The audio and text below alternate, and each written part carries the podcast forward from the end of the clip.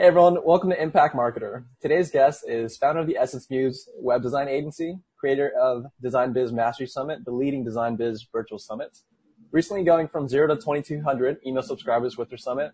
Previously working on million dollar campaigns, now making transformational leaders, light workers, and visionary entrepreneurs look like a million bucks. Going from a senior creative director of 10 years to successfully pursuing entrepreneurship on her own. Having, having been featured in Voyage LA and the Philippines Magazine International, migrating here when she was nine to now owning a six-figure agency. She's a creative designpreneur to be reckoned with and a friend I consider an inspiration. Please help me in welcoming Donna Agnes. Thank you for that intro. Wow. Yeah, it was well deserved. awesome, Donna. So happy to have you here. Um, Thank you for so, having me. so today on Talk of the Day with Ronnie Head, where we talk about mindset, I have Donna Agnes, and the first question is, you had to go against your parents to become a designer. What was that process like? well, um, yeah, lo- definitely looking back at it now, you know, I was a stubborn girl. You know, I, I was becoming a woman. I was like, what, 18, 17 at the time. And, um, after high school, my mom expected me to go to nursing school because Filipinos or Filipinas become nurses, you know.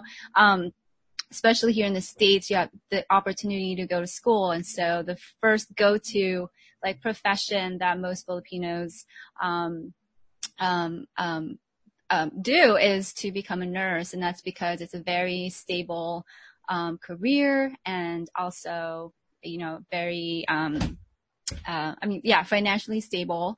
And, um, I think it's just a very supportive community. And so my parents had expected me to do the same and, you know, follow in other people's footsteps. But being that I am stubborn as I am, and also because I really just have a very creative, um, spirit and I've always been, you know, like, I wouldn't say the black sheep, but I would always go against like the norm growing up. You know, I was, I went to like a mostly um, minority school where there were Filipinos and uh, Mexicans, Samoans, and blacks. And um, I didn't look like any other Filipina. I was the Filipina that had like crazy colored hair. I was always like so expressive and artistic, and like I became like that. Like the, you know, when in every school there's like the artist, like I was that girl in school. And so I just wanted to be true to myself and I just didn't feel like it was right for me to um, follow a path that I just wasn't passionate about. And so I kind of went behind my mom's back and applied to art schools. And the one that I ended up going to was the Art Institute here in LA. And, um, um, yeah, I, I told her, you know, as long as I can do what I want, I'll pay for my own college. And so I did. I worked, um, part-time jobs while going to school. I was working at a car dealership, actually. I was a receptionist while going to art school and I would like take like my, my assignments to work and I would like paint at work. And it was like, you know, it, it was, it was fun and it was a lot of juggling, but, um, I managed to get a bachelor's degree after three and a half years and my mom now, she's, you know, super proud and like, um, when I ended up, um, um, having a really amazing career, you know, she kind of she she took she took back her doubt in me, you know, and uh, she was happy for me that I followed my passion. So um, at the end of the day, you know, if you have your that intuition, it tells you to follow a different path. Like I suggest, you know, you follow your gut because ultimately you have to make yourself happy. And I'm so glad I did that. If I was a nurse, I would probably be so unhappy. I can't handle, you know, um, like touching other people or seeing like blood. I faint at the sight of blood and like, can you imagine? I really can't. So I, I'm, I'm really glad that I stay true to myself. And so did you tell your mom right away and then or did you just go do it behind her back and then kind of show her the, the proof afterwards? Yeah, I just went behind her back. Um, and she was really upset because she thought that I wasn't like going to school. um, but, but you know, I was, I, I was like after a few months, like she realized, um, I mean, and I did tell her about it. I told her I was interested in that college and, um, of course I couldn't have gone without her like signatures and stuff like that, but she didn't really take it seriously. She thought it was just art school, you know, but I was actually learning like technical things, mm-hmm. um, you know, um, web design and like multimedia design, like even, um, like uh, design for broadcasting. So I, I, I learned it all and, and she didn't really see um, the the impact of it until I got a, a job like out of the gate. I was making I think like sixty thousand um, dollars out of right out of school. And then she was like, "Whoa, okay, uh, I believe you now." mm-hmm. The money, money talks. yeah, money does talk. Super interesting. And you know, I, I ask these questions because I know a lot of younger, maybe Asian millennials, uh, struggle with telling or expressing their needs to their parents because of the, the backlash. Um, and they just kind of do with what their parents want. Um, and that bothers me to my core. and, um, yeah, so how did growing up as an immigrant, like, affect your ambition or your drive? Um, I, I feel like every day it's still kind of like the driving force behind everything that I do. Um, and and mind you, you know, I mean, there are immigrants who come out here, and I think the biggest thing is just like um, adapting to the new culture. It's very different culture than from what I, you know, grew up with back home, um, uh, and uh, just the fact that we have access to better education out here. I think that's the number one thing that I'm just so grateful for because, you know, the fact that I got to go to art school and then, um, eventually got a, a bachelor's degree in design. Not that you can't do that in the Philippines, but it's just, you know, once you have a career here through your degree, you just earn so much more. Um, you have so, you know, you're valued even more and, on top of that, after leaving my career to become an entrepreneur, um, I always tap into that gratitude um, always um, because the fact that I'm so abundant enough to be able to transition from being an employee to entrepreneur, you know, I have I had a solid foundation, even though it was a struggle, um, you know, starting out my business and I lost that foundation for a while, for a bit until I had to like learn how to build it back up. Um, the fact that I had the courage to leave my job was because I felt, um, uh, you know, I felt like supported enough to do that. And that's thanks to the opportunities that I've had growing up here, going to school here, learning how to speak English, um, learning how to communicate and to um, uh, to to help clients, to help um, other people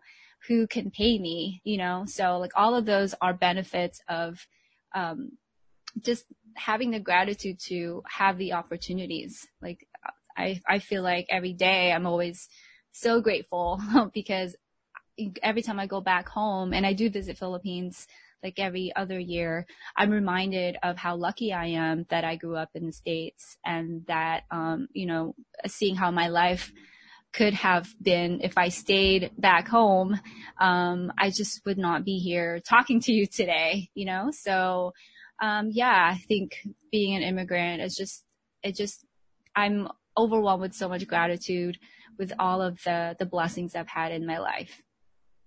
Wow. Yeah. Well said for sure what has been your experience being a woman in your space?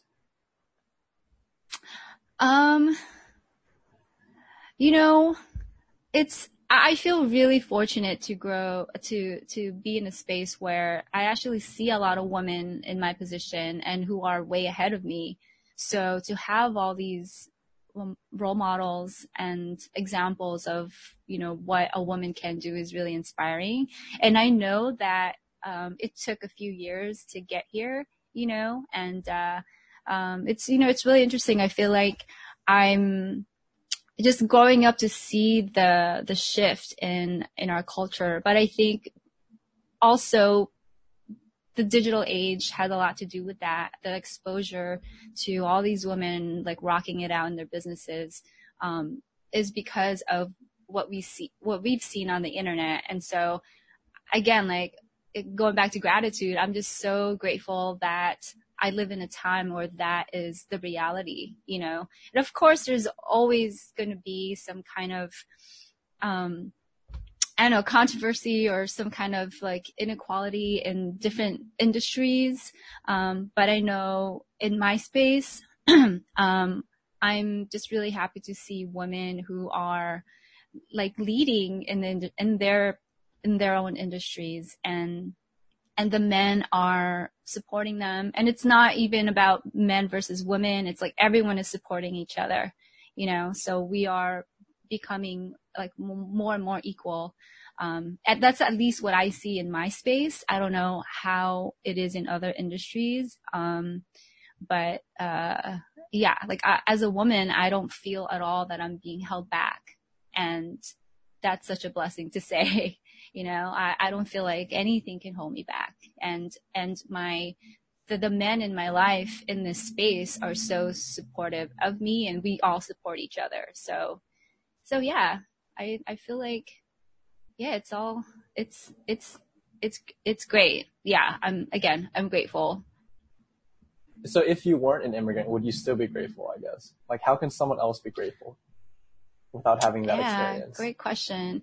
Um, I think it's just you know what what grateful is is just you're seeing the you're seeing what is available to you and then you are thankful of that instead of focusing on the lack instead of focusing on things that you wish you had and you know that's something that i had to um, overcome as well. Um, and, and, that is like what, you know, we talked about before was a scarcity mindset. And, uh, when you come from nothing and you get a little bit of something that's valuable, like, oh my God, of course you're going to be so grateful. And so if you are not an immigrant or you don't have, you know, you're not in that situation where you're coming from nothing, um,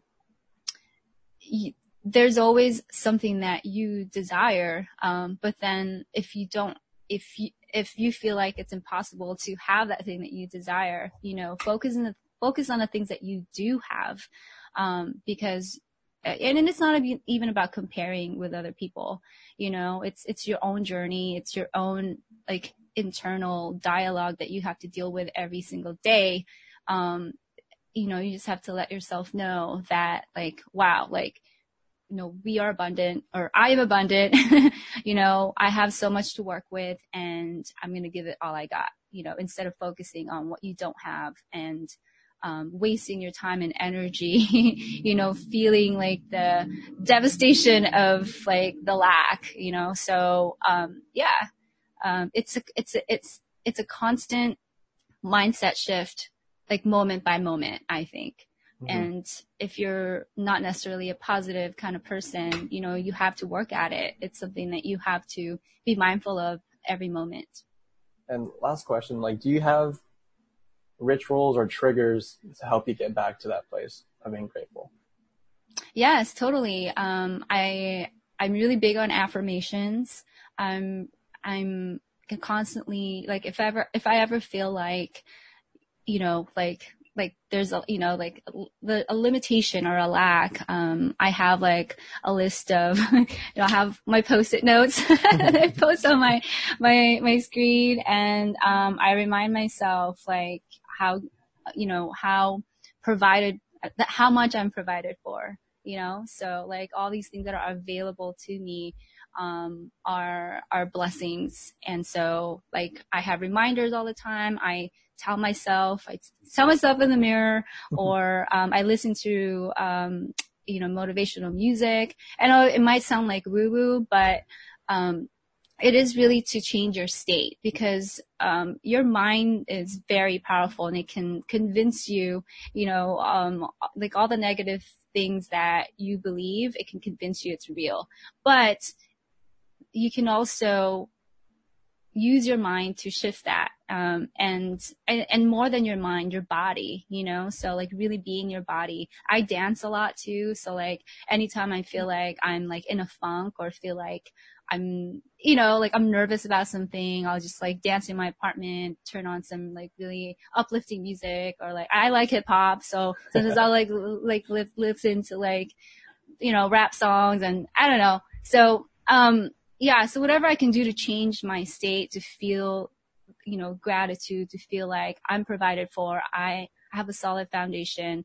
And that's something only you can create for yourself. Nobody else can do that for you. And so that's why it's such a practice and it's, you know, it's a daily thing, you know, until you, um, you have enough maybe conditioning to, to, to change your mindset permanently. But, um, again, like whenever you have these triggers, like you have to support yourself. Yeah, it's awesome. Thanks so much, Tom. It's been a pleasure. Thank you. I hope that was helpful. yeah, super helpful. Thanks.